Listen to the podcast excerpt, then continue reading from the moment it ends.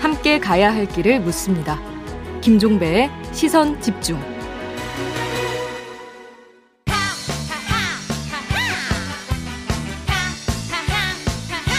네, 정치하 시작하겠습니다. 하태경 국민의힘 의원과 함께합니다. 어서 오세요. 예, 안녕하세요. 방금 전에 저희가 전해드린 내용부터 좀 여쭤보고 싶은데요. 국방위원이시니까 지금 그 용산 대통령실 바로 옆에 주한미군 잔류기지가 조성이 된다. 10만 제곱미터 규모로 이런 지금 그 보도가 나오는데 이거 어떻게 봐야 되는 겁니까? 저도 지금 처음 봤어요. 네. 뭐 솔직히 말씀드려야 음, 되니까. 음, 음. 근데 이제 민주 문재인 정부 때 합의했다는 거잖아요. 2020년 6월에 선정 그쪽으로 선정이 됐다라는 거죠. 그렇죠. 예, 예. 근데 이런 거는 그 당시에 왜 공개를 안 했는지 음, 지금 처음 나온 거 아니에요. 음. 그러니까 단독 기사고. 음. 그래서 이거는 사실관계를 확인을 좀 해봐야 될 것 같아요. 근데 이 저는-. 저는 찬반을 떠나서 일단 이해가 안 되는 게 음. 그럼 문재인 정부를 알고 있었을 거 아니에요. 그죠? 문재인 정부 누군가는 알고 있었겠죠. 그러면 이게 그 용산 그 저기 용산으로 이전할 때 인수위에게 정보가 전달이 됐는지 안 됐는지도 궁금하고. 아니 사람들이 잘 몰라요. 제가 국방부 쪽에도 확인해 보니까 음. 지금 아직 잘 모르고 있기 때문에 에, 사실관계를 정확히 확인해 봐야 될 것 같고요. 아니 근데 만약에 이걸 모르고 추진했다면 그것도 정말 아니, 공개 안 한 것부터 문제죠. 아니 근데 아니, 무슨 이게 무슨 비밀 기지가 들어서길래 그잖아요. 이건 중요한 음. 이제 우리 국민들은 미군 기지가 다 옮긴다고 생각하고 있는데 저도 그, 다 그렇게 문재인. 정부가 국민들 몰래 무- 미군 기지 일부를 남기겠다고 한 거잖아요. 이건 그러니까 2004년 근데 어떤 그 이전 협정에 들어가 있는 내용이니까 그걸 없던 내용을 만들어낸 게 아니라 협정에 잔류 기지는 두기로 했는데 잔류 기지를 어디로 할 거냐라는 선정이 있었다라는 거죠 문재인 정부. 아니, 그러니까 이 부분은 음. 뭐 fact check한 다음에 차분히 풀면 될 것 같아요. 그러니까. 뭐 일단 저건 문재인 정부가 인수위에 이 내용을 정확히 정보를 제공했는지도 궁금하고 그 여부에 따라서 아니, 인수- 모르고 있어요. 모르고 있는 거 예, 확- 예, 확신하세요? 예, 국방부에서도 지금 모르고 있어요. 그래서 뭐, 이거 화- 모르고 화- 있다면 이거 자체가 넌센스 아니야 진짜? 아니 그러니까 그만큼 문재인 정부가 인수인계 협조를 안 한 거죠. 아 이건 좀 여러 가지로 fact check가 좀 필요한 부분인 것 같은데 예, 근데 잔류 기지인데 10만 제곱미터가 말이 되는 얘기? 그러니까 면적도 이게 보니까 연락 기능이 연락 연락 사무소 정도인데. 그럼 10만 제곱미터가 있어요. 그게 필요 없죠. 그러니까 이게 조금 엄밀한지도 체크를 해 봐야 돼요. 알겠습니다. 아무튼 팩트 체크 내용이 좀 많다. 요 점만 좀 확인을 하고요. 오늘 아침에 나온 거라 아직 뭐 정확히 사실관계 확인이 안 됐고 아 지금 속보 떴는데 어, 한국과 미국이 오전 5시 45분부터 지대지 미사일 8발 대응 사격에 나섰다. 이게 이제 어제 북한이 단거리 탄도미사일 8발 쏘아올린 거에 대한 대응이라고 보면 되는 거죠. 그렇죠. 우리의 이제 응징 의지를 보여주는 거죠. 근데 북한은 왜 이렇게 자꾸 쏘아올린다고 생각을 하세요? 그러니까 이제 북한의 전략이 있잖아요. 음. 북, 그러니까 북한의 대남 정책에 좀 변화가 좀 있는데 어떻게? 이제 김정일 정권 때 북한이 뭐 고난 행군하고 굉장히 힘들 때는 음. 남쪽까지 다 먹겠다 이게 굉장히 좀 사실상 포기됐었어요. 음. 일- 일종의 그 북한 이른바 적화 무력 통일. 예. 무력 통일 예. 노선이 사실상 포기 중단까지 갔다가 음. 이게 다시 체제가 안정화되고 핵 개발이 굉장히 가속화되면서 이제 한국을 무력으로도 먹을 수 있다. 예?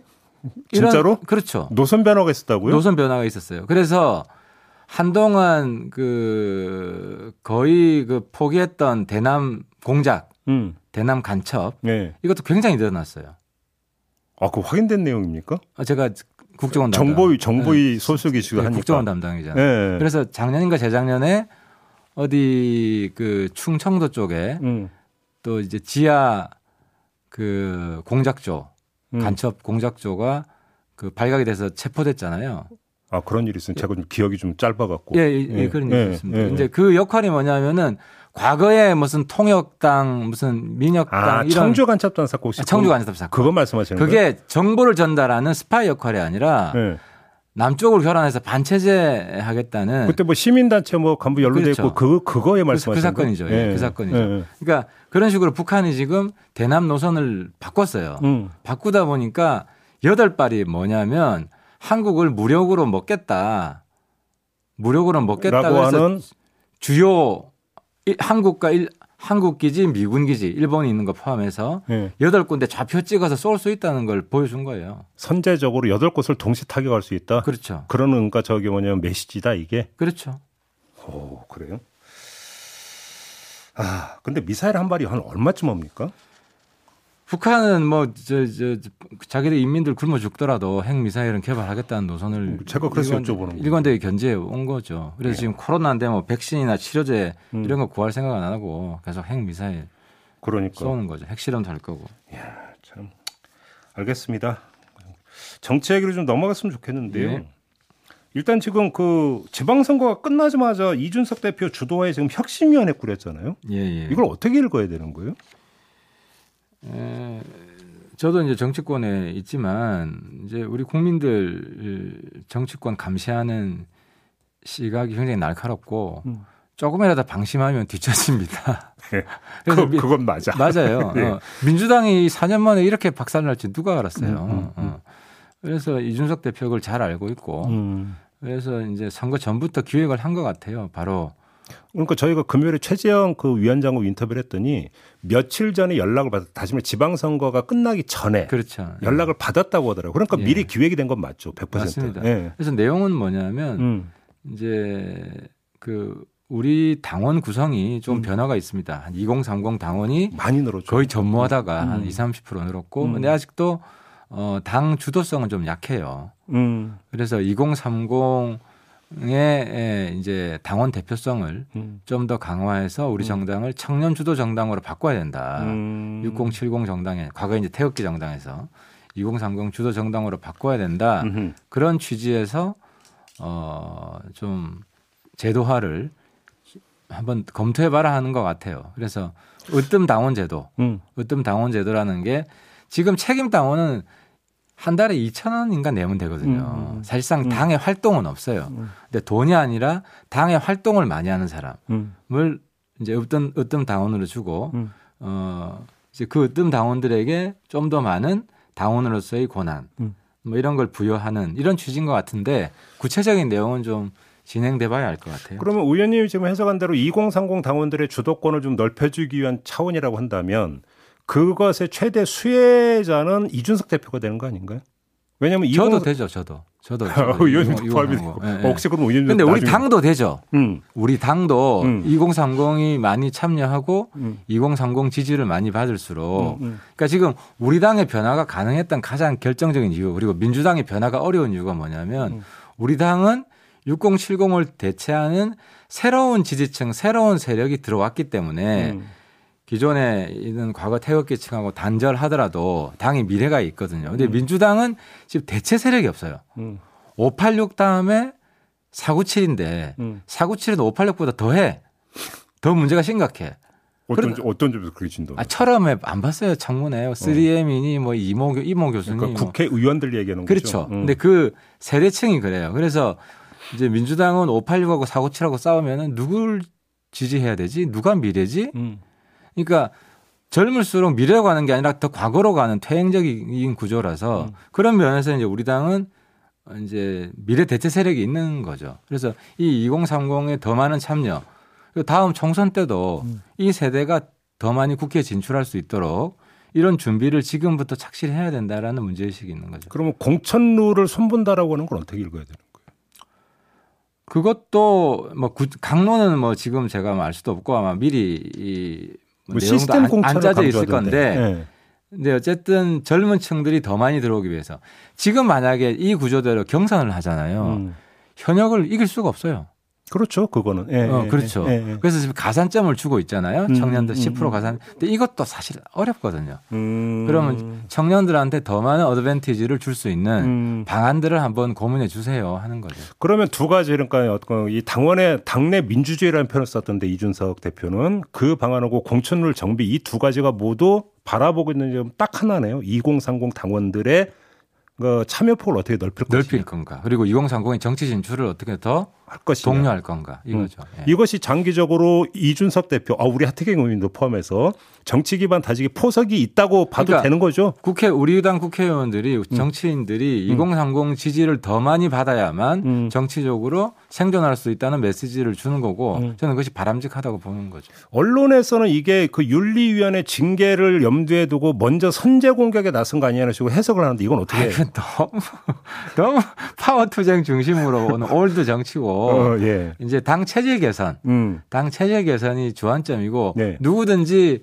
이제 젊은 층의 지지를 많이 받으면 음, 음. 우리 당 내에서 미래가 있다. 음. 아, 이런 메시지죠. 근데 만약에 그렇게 가면 오히려 그거를 별로 안 좋아하고 견제하고자 하는 심리도 당내에서 발동이 되지 않을까요? 이전 어떤 그 뭔가 좀 기성 세대에 있는 의원들 이런 분들은 어떻게 없으면 이상하죠. 그렇죠. 아, 그게 원래 정치잖아요. 음. 근데 이제 우리 당의 미래를 생각하면 음. 그런 방향으로 2030 목소리를 더 많이 대변하는 그런 음. 정당이 되도록 음. 당연히 노력해야 되고 설득을 해야 되겠죠. 결국은 이제 당 기반을 바꿔서 체질을 바꾼다 이런 차원이다. 그렇죠. 이렇게 우리가 이제 꼰대 정당에서 청년 정당을 실제로 바꾸겠다는 거죠. 어, 그렇게 본다. 그러면 하나만 더 조금 전에 잠깐 나오는데 지금 계속 언론에서 이거 나오니까 좀 정리 좀 해주세요. 그 윤리위원회 이준석 대표 징계 문제 있잖아요. 예. 어떻게 전망을 하세요? 그건 윤리위원회가 어떤 판단을 할지 뭐 이렇게 예단하기는 쉽지 않은데요. 음. 제가 볼 때는 수사 결과가 나오고 난 다음에 윤리위원회가 판단할 수밖에 없을 것 아, 같아요. 아, 그럼 24일로 예정이 되는 이때 결론 안 날 가능성이 있다고 보세요? 저는 결론 내기가 어렵다. 그리고 지금 수사에 음. 들어갔다고 하기 때문에 음. 수사 결과가 나와야 왜냐하면 이게 윤리위원회에서 무슨 압수수색 할 수도 없고 그렇죠. 사실 예, 심층 맞아요. 조사를 할 수가 없잖아요. 맞아요. 기존에 언론에 나온 것 정도예요. 음. 근데 서로 서로 입장이 상반되잖아요. 음. 때문에 결론을 내기가 쉽지 않고 그렇다고 어. 누가 무슨 뭐 증인이나 피해자나 음, 음. 출석해서 윤리위원회에서 뭐 이제 면접 보는 것도 아니고 음. 그래서 수사 결과가 나와야 결론 날 수 있다. 아무튼 이준석 대표는 임기 채우겠다는 의지는 확고한 거죠. 확고하죠. 예. 그렇게 알겠습니다. 민주당 상황을 어떻게 지켜보고 계세요? 어떤 말씀을 주고 싶으세요? 민주당은 여러 가지 목소리들이 나오는데 좀 이제 사실 과거 우리 친박, 비박 이런 시대가 있었잖아요. 딱 그 시대로 가는 것 같아요. 친명, 음, 친문, 비명 뭐 음, 이렇게 음, 음. 이제 문 문재인 대통령 퇴임했으니까. 음, 음.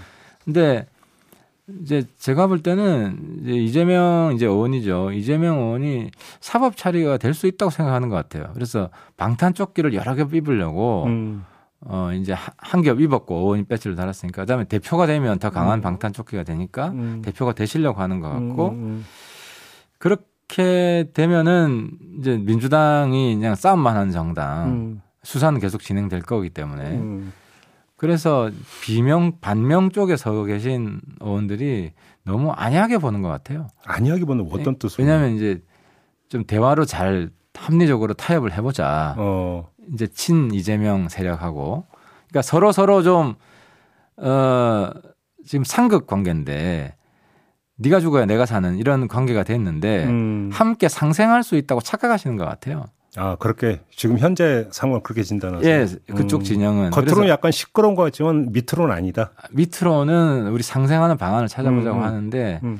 그 제가 볼 때는 한쪽을 한쪽이 사라져야만 다른 쪽이 살 수 있는 그래서 오. 아주 격렬한 음. 격렬한 내부의 그 인적 쇄신. 음. 이게 이게 특히 이제 다음 총선 공천 직전에 폭발하거든요. 그렇죠. 공천 대가 안 주거든요. 네. 그때 나와서 대거 탈당 사태가 나오고 하게 되면 음. 나중에 나중에 총 맞으면 회장할 방법이 없어요. 근데 586 용태론이든 인적 쇄신이든 이런 게 정당에서는 국회의원을 주축하는 정당에서 총선 말고 다른 계기로 그게 가능합니까? 현실적으로? 어렵죠.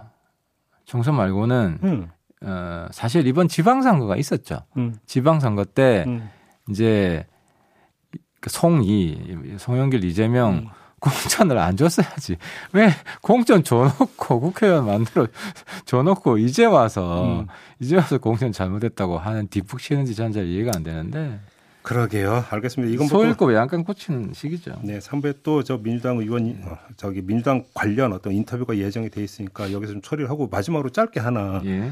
지금 검찰 출신 인사들이 계속 지금 정부에 전진 배치되고 있는 거 있잖아요. 이제 국정원 기조실장까지 대검 형사부장 출신이 지금 임명이 됐는데 어떻게 평가하세요? 이게 이제 대통령 입장에서는 문재인 대통령 때는 운동권 출신들이 대거 들어갔잖아요. 음. 운동권들 사실 한 집단이거든요. 음. 서로 서로 이제 오랜 기간 몇십 년 동안 서로 알고 음. 지냈고. 어, 그래서 이제 윤석열 대통령 입장에서도 어, 인간적으로 믿을 수 있는 사람이 아무래도 검찰에 많을 거예요. 과거 이명박 대통령은 서울시에 많고 당연히 그렇게 이런 방식인데 음. 근데 좀 줄일 필요 있다. 믿을 사람을 중요하다는 것은 그만큼 불신 내지 불안이 있다는 얘기로 아니 모든 해서. 대통령이 다 그래요. 음. 이제 대통령이란 이제 권력이란 자리는 비밀을 공유할 수밖에 없는 자리인데 음, 음. 그러면 어, 아주 철저하게 강하게 믿을 수 있는 사람을 음. 중심에 쓸 수밖에 없는 그런 심리가 있어요. 하지만 음, 음.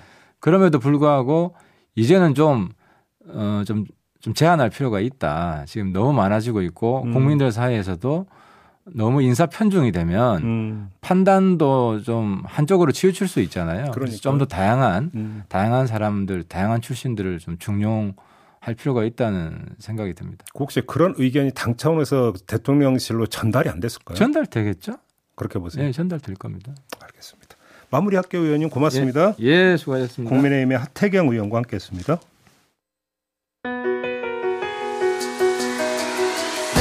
날카롭게 묻고 객관적으로 묻고 한 번 더 묻습니다. 김종배의 시선 집중.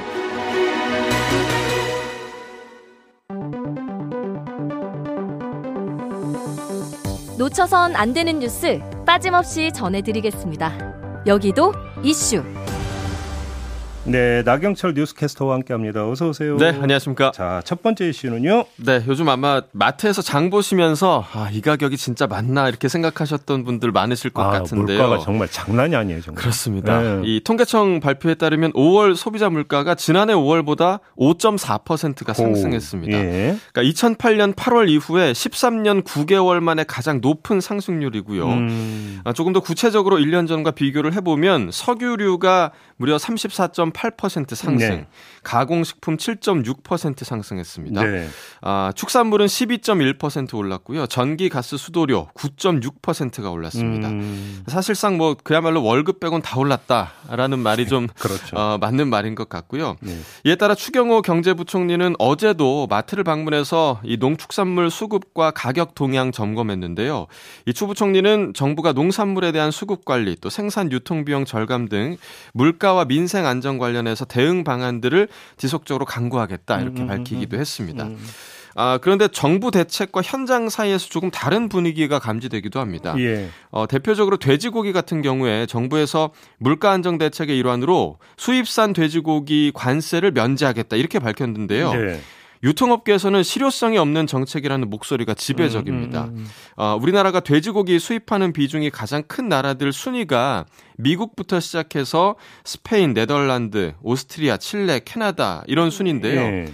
여기서 캐나다를 제외하고는 전부 FTA가 체결돼 있습니다. 관세가 그러니까, 없다? 그렇죠. 어. 관세가 어. 이미 네. 0%라는 거죠. 결국에 전체 수입의 6.6%에 불과한 캐나다 돼지고기 관세를 없애봤자 무슨 소용이 있냐라는 그러게요. 거죠. 음. 그러니까 전형적인 탁상 공론이다라는 지적이 나올 수밖에 없는 그런 대목입니다. 탁상 공론이 아니라 눈가림이라고 표현하는 게더 맞을 것 같아요. 네.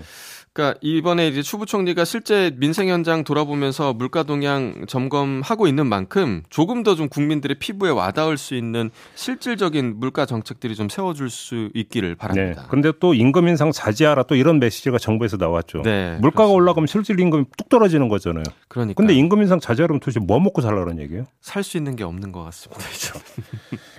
자, 두 번째 이슈로 넘어가죠. 네, 아, 박순애 사회부총리 겸 교육부 장관 후보자 아, 지난 2001년에 음주운전하다 적발됐다는 사실 저희 여기도 이슈에서 한번 다룬 네. 적이 있었는데요. 네.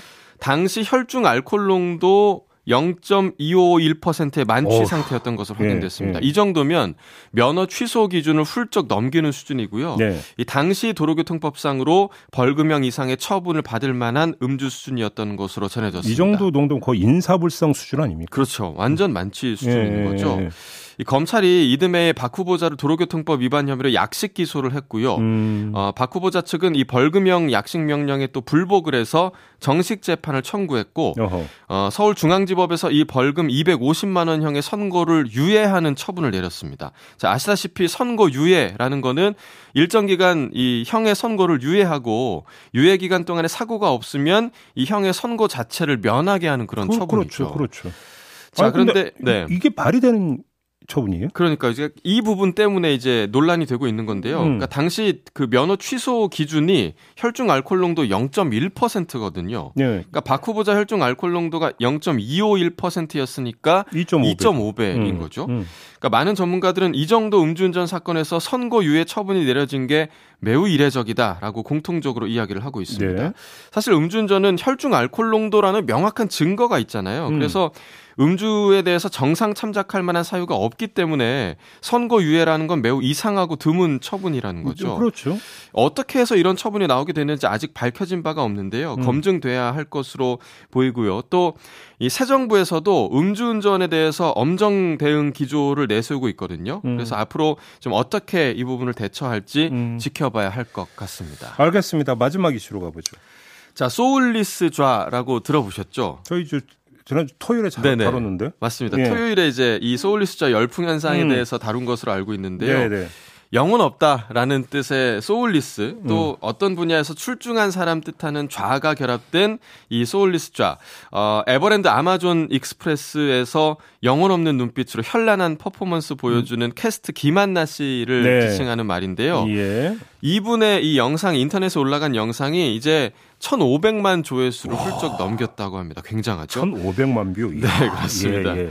자, 이런 그 동영상에 대한 화제와 동시에 김한나 씨의 노동 계약 형태에 대해서도 여러 가지 말이 지금 오가고 있는 상황입니다. 음... 어, 지난 2019년에 입사했다고 하고요. 지금 4년째 근무를 하고 있지만 그 가운데서 세 번의 재입사 과정을 거치면서 여전히 비정규직으로 아... 있기 때문인데요. 아... 어, 보통 그 다들 아시다시피 2년 근무하게 되면 무기계약직으로 전환돼야 하는 그 맞아요. 기간제법이라는 게 있잖아요. 맞아요. 예. 그런데 이걸 회피하기 위해서 회사 측에서 이 노동자들이 2년 연속으로 근무하지 못하게 하는 그런 기본 계약 기간. 예를 들면 뭐 10개월 근무하고 뭐 재계약 뭐 이런 음. 식으로 이제 기본 계약 기간을 둔다든가 네. 어느 정도 일을 하게 되면 의무적으로 또 공백 기간을 거치게 한다든가 하는 이런 꼼수를 계속해서 좀 쓰고 있는 겁니다. 네. 이분 그 김한나 씨 소울리스 좌도 이런 과정 속에서 여전히 그 비정규직 노동자로 남아 있는 거고요.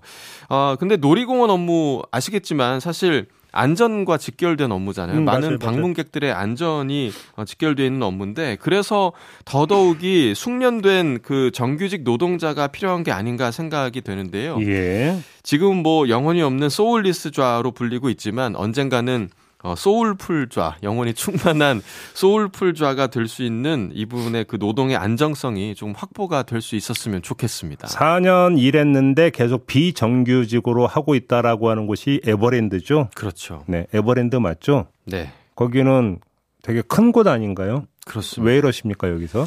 예?